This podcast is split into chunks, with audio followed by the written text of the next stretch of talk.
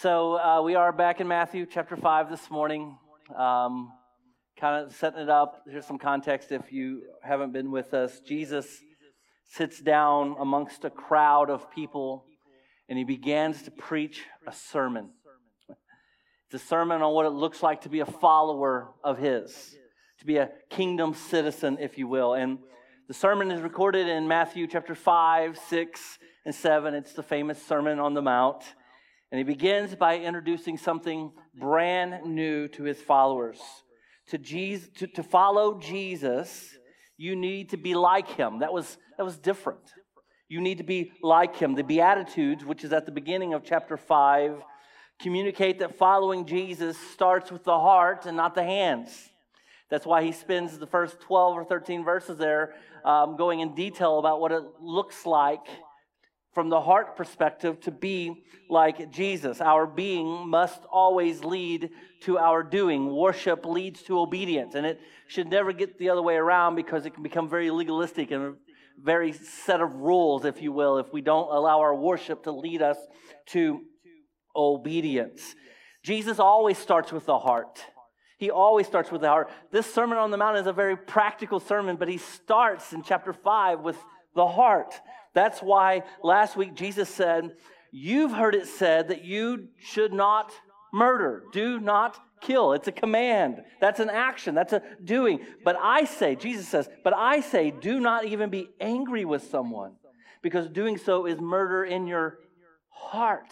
Jesus, again, is going towards the being, not the doing. Jesus is going to communicate, or Jesus today is going to continue um, to remind his audience of a command from God and then give us a deeper insight to the command's original intent.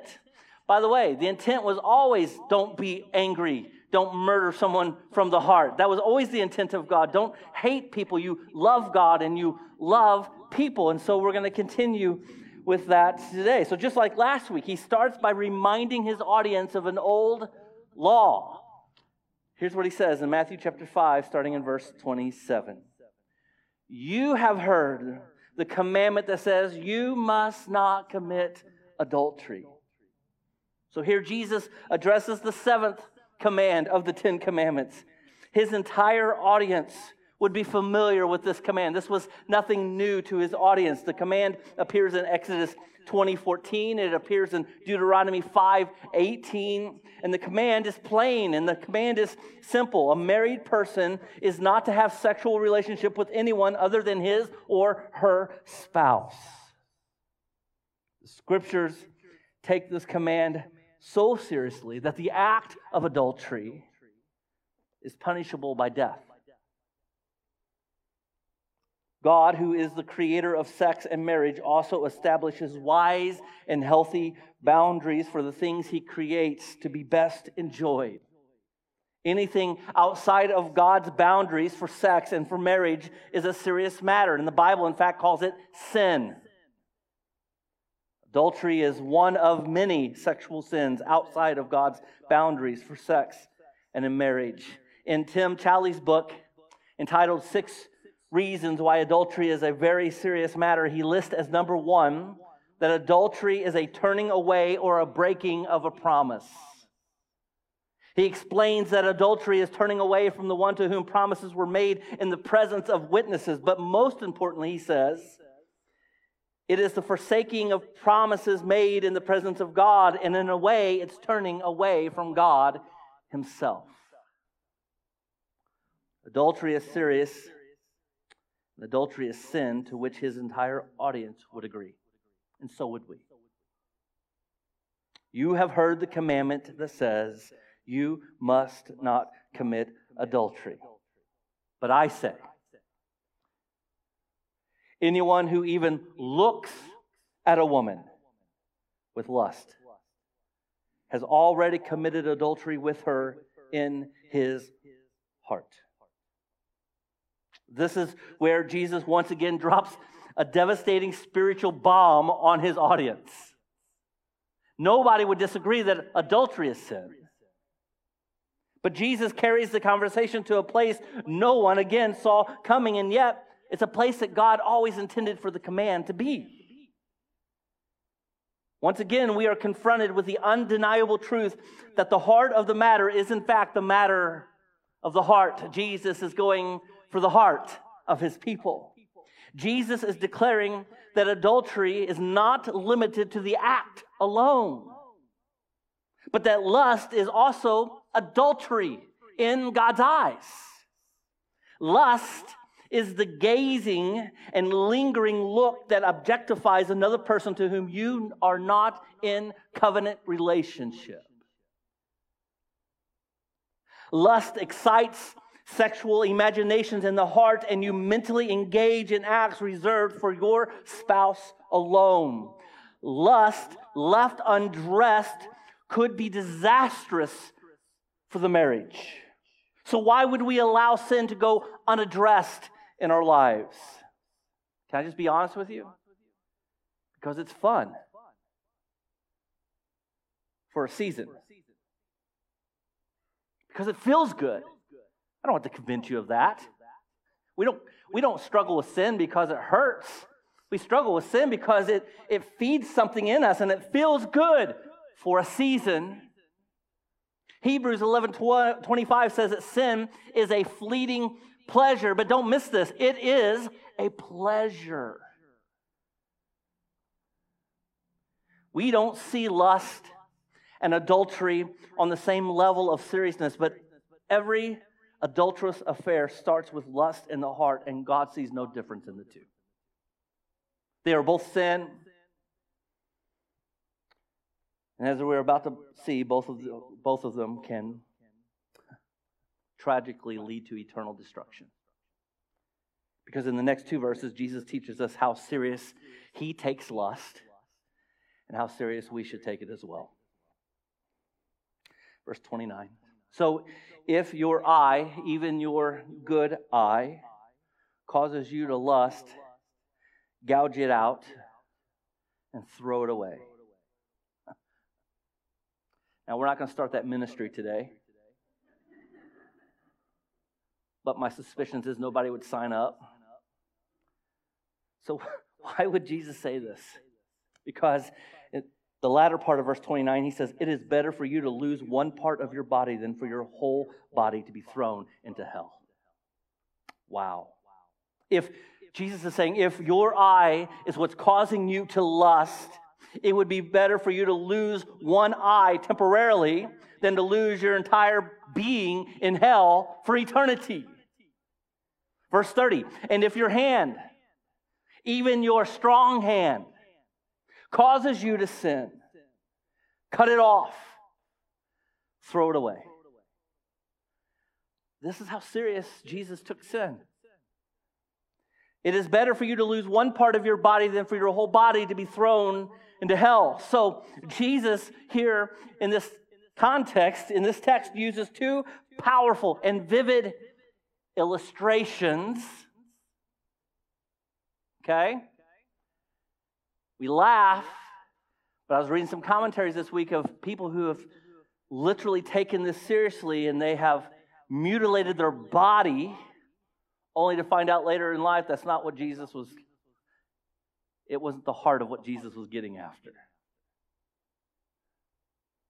This is not a command to gouge out eyes and cut off hands. It's not it's not a command here this morning. It's, it's illustrations to get to a point. Here's the main idea sinful lust will lead you to destruction. It does not deliver what it promises. So, if necessary, Jesus says, you do whatever it takes. You take whatever steps necessary. You take whatever steps you must to take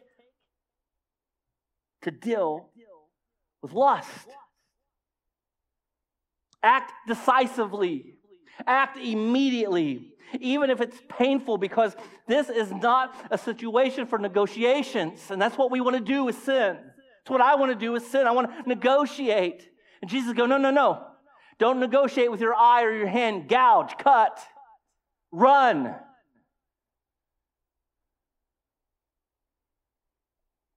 This is how dangerous Jesus thinks lust is. The message here is not Again, it's not a message of self mutilation. That is not Jesus' point with this text. His point is remove anything from your life that is causing you to sin. Remove anything from your life that is causing you to stumble because eternity hangs in the balance and it is better to limp into heaven than to run into hell. So we are to perform radical surgery on anything that would cause us to be cut off from eternal life. Again, Jesus is revealing that the real problem lies not in the eye or with the hand, but rather the real problem lies within the heart. So, the key to spiritual victory over lust is not a mutilated, mutilated eye or a cut off hand. The key to spiritual victory over lust is a circumcised heart. The path to purity requires a pure heart and the mortification of our flesh. It is no coincidence that Jesus, in laying out the requirements to follow him, starts with, You must deny yourself. Why would we not want to deny ourselves? Because sin is fun for a season. Sin is enjoyable, it's pleasurable for a season. But to live in Christ, we must die to ourselves. John Owen famously said, Be killing sin, or sin will be killing you. There is no neutral ground here. Either we're slaying our flesh daily, or slaying the sin in our lives, or sin is beginning to rot away at our souls. So, what do we do? Well, I think the best advice comes from Paul in 1 Corinthians 6. It's just four words. Verse chapter 6 verse 18. Run from sexual sin.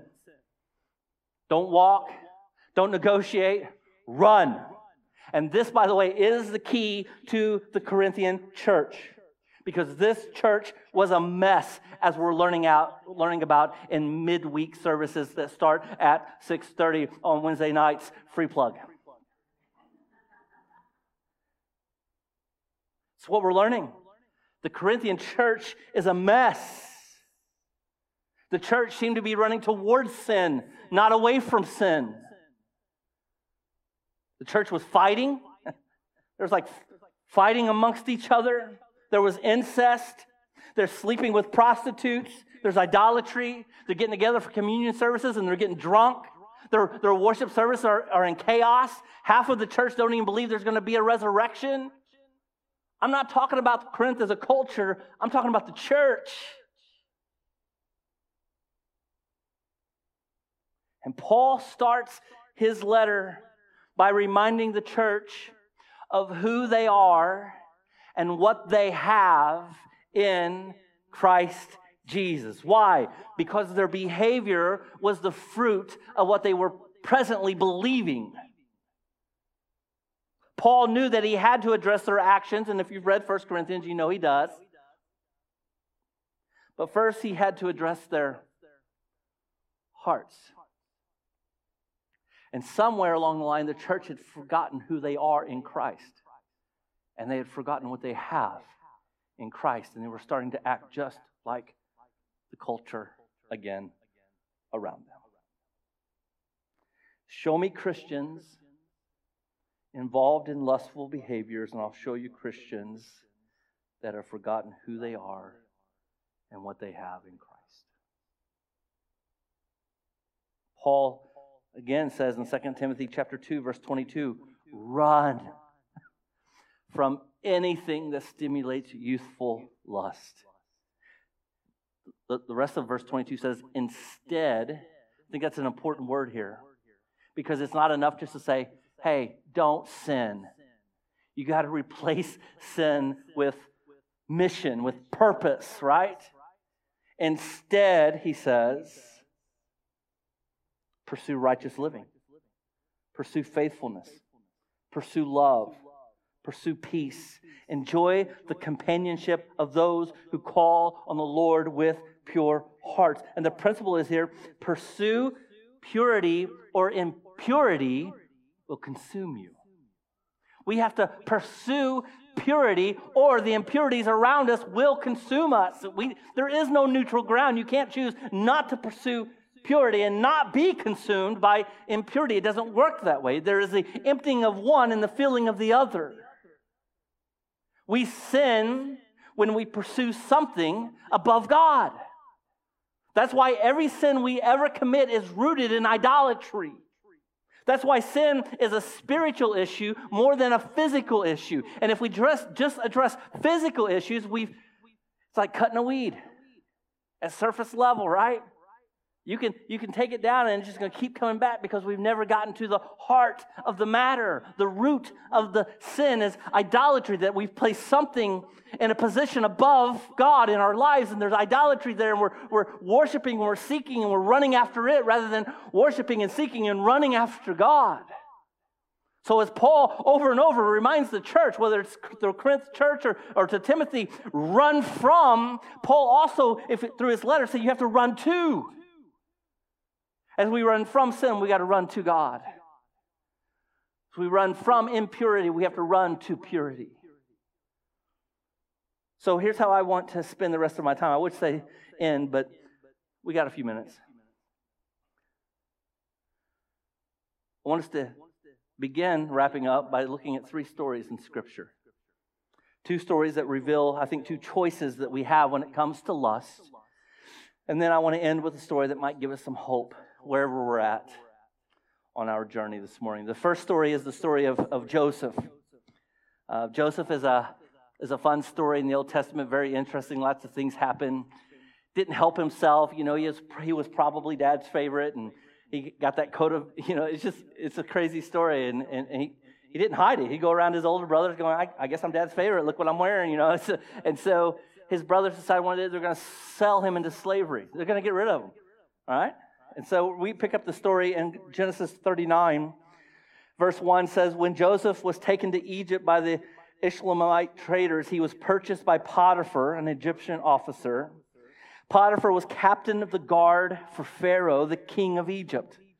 The Lord was with Joseph, so he succeeded in everything he did as he served in the home of this Egyptian master. Potiphar noticed this and realized that the Lord was with Joseph, giving him success in everything he did. This pleased Potiphar. Of course, it would please Potiphar because if he's blessing Joseph and Joseph is working in Potiphar's home, Potiphar's home is being blessed. So he soon made Joseph his personal attendant. He put him in charge of his entire household and everything he owned. From the day Joseph was put in charge of his master's household and property, the Lord began to bless Potiphar's household for Joseph's sake. What a and there's a sermon right there, I believe. All his household affairs ran smoothly, and his crops and his livestock flourished. So Potiphar gave Joseph complete administrative responsibility over everything he owned. With Joseph there, he didn't worry about anything except what kind of food to eat. What a life, right? You put this guy in charge, God blesses everything he does, and all you got to worry about is what's for lunch? And as you're eating lunch, what am I having for dinner? Like, life's good. Now, Joseph was a very handsome and well built young man, so kind of picture me. And, and I'm sorry, that was wrong. And Potiphar's wife soon began to look at him lustfully. Come and sleep with me, she demanded. But Joseph refused. Look, he told her, my master trusts me with everything in his entire household. No one here has more authority than I do. He has held back nothing from me except you because you are his wife. How could I do such a wicked thing? It would be a great sin against God. It would be a wicked thing against Potiphar, and it would be a great sin against God. And she kept putting pressure on Joseph day after day, but he refused to sleep with her, and he kept. I, this is this is important and he kept out of her way as much as possible. That was probably for his sake more than hers. One day, however, no one else was around, and he went in to do his work. And she came and she grabbed him by the cloak, demanding, Come and sleep with me. And Joseph tore himself away And he left his cloak in her hand and he ran from the house.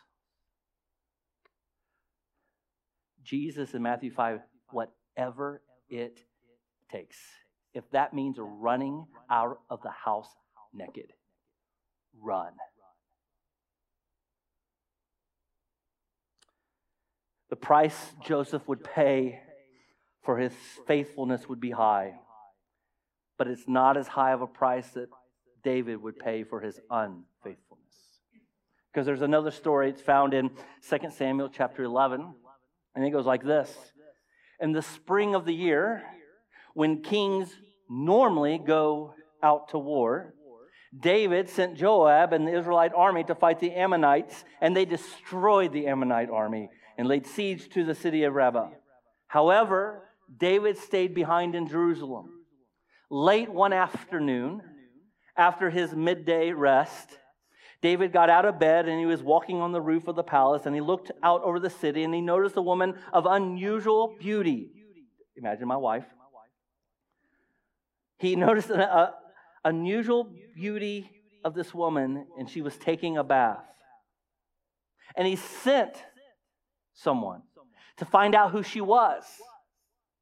And he was told she is Bathsheba, the daughter of Eliam, the wife of Uriah the Hittite.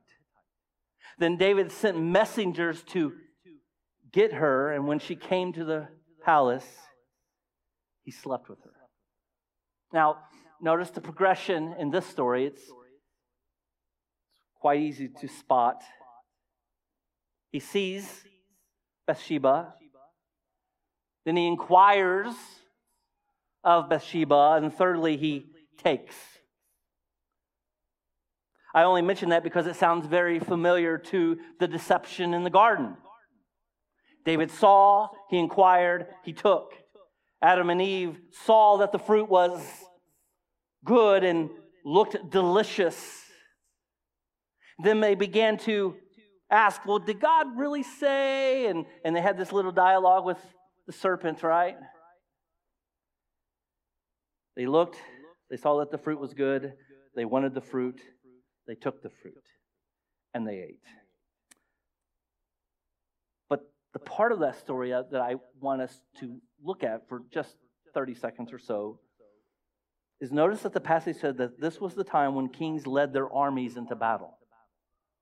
This, this was the time when kings led their armies into battle. David should not, even, not, should not have even been on that roof that afternoon. He should have been doing what kings do, leading his army into battle. But he decided to stay behind, and I think there is a good principle here for us. Christians, hear this. This is so true of me, maybe you. Christians most often sin when they are not doing what they should be doing and they're somewhere they should not be.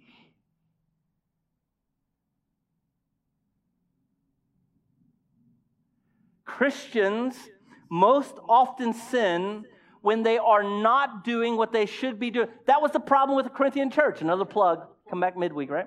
No, listen. How do you have time for fighting and all of this other stuff if you're on mission together as a church, changing the city of Corinth? They're not doing that. They had lost their identity as missionaries. They're no longer being sent out, being influential. Melissa, one of the verses that she read from Psalm says, It is our job to tell the world the glories of God. They quit doing that. And when we quit doing what God has called us to do, we start doing things that God has called us out from doing. We don't have time to sin if we're on mission for God, but when we start standing around, sitting around, we become idle. We get into trouble. Christians most often sin when we're not doing what we should be doing and when we're somewhere that we should not be. So those two stories kind of share the two choices we have when it comes to lust, when it comes to adultery. We can either run away from or we can run to. But they're not very helpful this morning if you need hope. So, what do you do if right now you're in the middle of sexual sin in your life? Is there any hope for us? So, I want to end with one more story. It's out of the Gospels, John chapter 8. Jesus was teaching in the temple, and it says in verse, starting in verse 3, when he was speaking, the teachers of religious law and the Pharisees brought a woman who had been caught in the act of adultery. They caught her. This isn't a he said, she said. She was caught in the very act. And they put her in front of the crowd. And here's what they said Teacher, this woman was caught in the act of adultery. The law of Moses says that we are to stone her, that this woman is to die right here, right now. Jesus, what do you say? Now, they were trying to trap him, the scriptures say. They're trying to get him to say something that they could use against him. But Jesus stoops down and he begins writing in the dirt. We don't know what he wrote. He does this twice. It's kind of a, a weird moment here. Like they're wanting an answer from Jesus, and he's he's drawing something, like he's doodling in the dirt.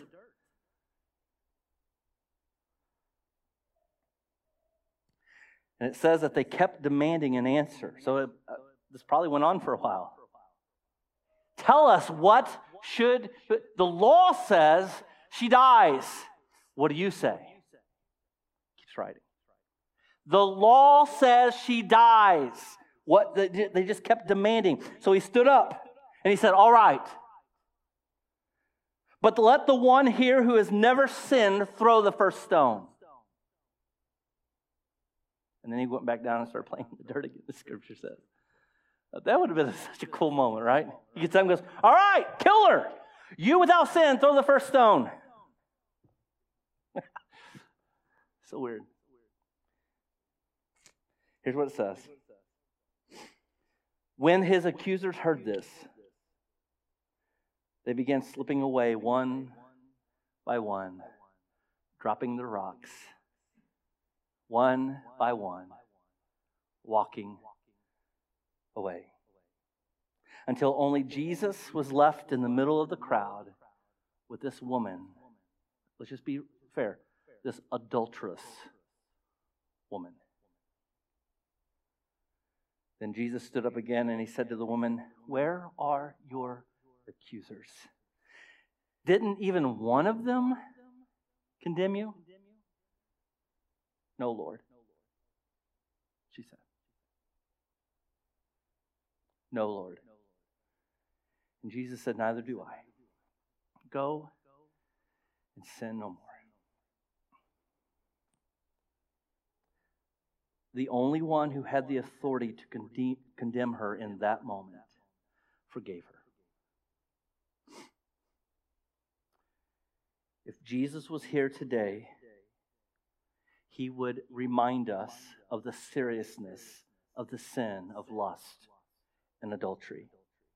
He would remind us that it is a condemnable sin. But then he would remind us that there is grace and there is forgiveness for those who would receive it. The woman came before Jesus guilty, and she walked away forgiven, and she had done nothing different. The woman came before Jesus guilty, and she walked away forgiven. The woman deserved death for her sin. Look at me. So do we.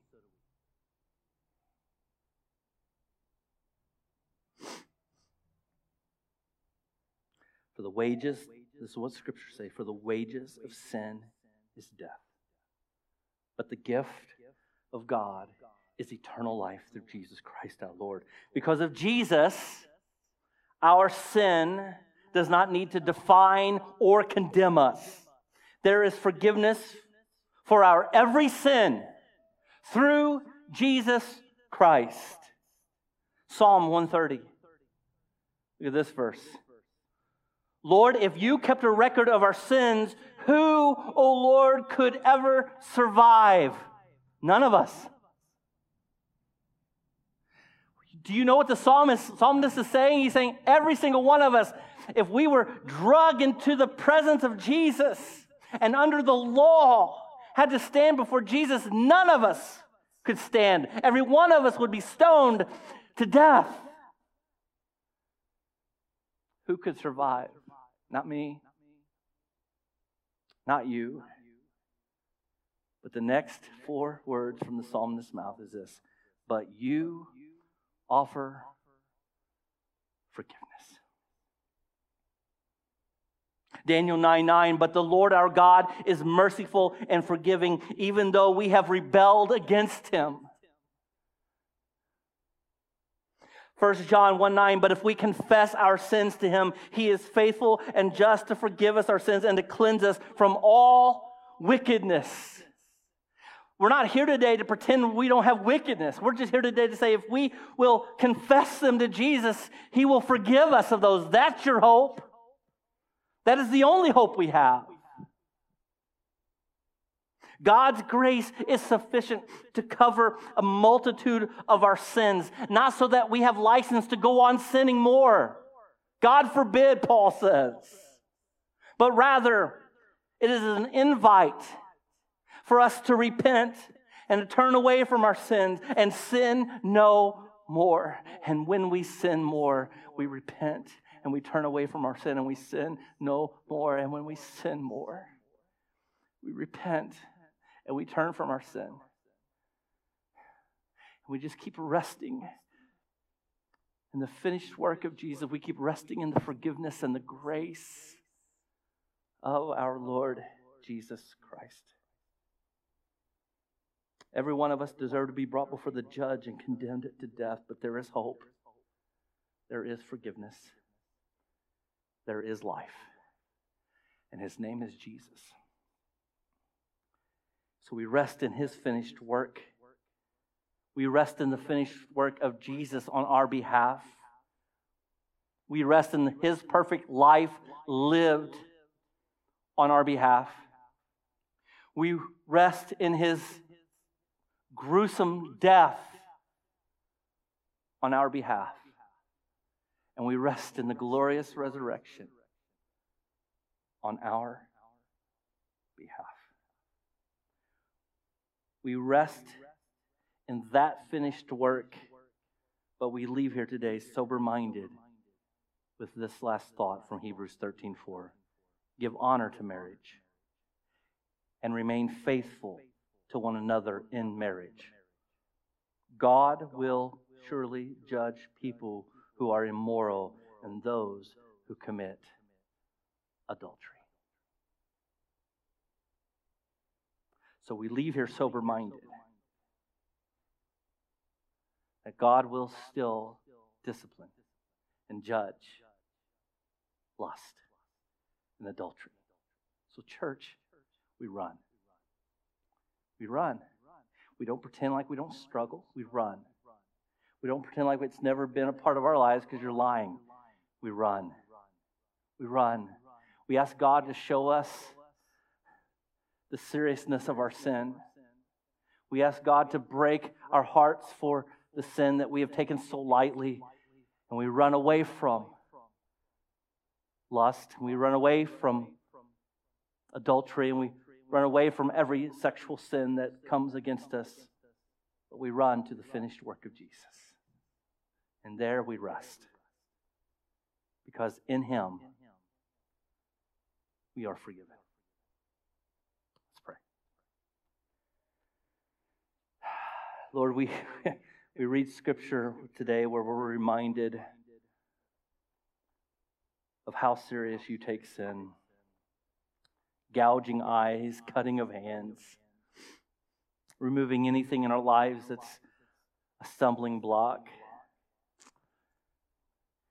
God, we need to feel such a deep conviction of, of areas in our lives that we have quit feeling the weight or the seriousness of our sin. Everybody struggles with it is not an excuse. It just feels right is not is not a license to keep running towards. So, would you help us? God, would you once again remind us of who we are and what we have in you?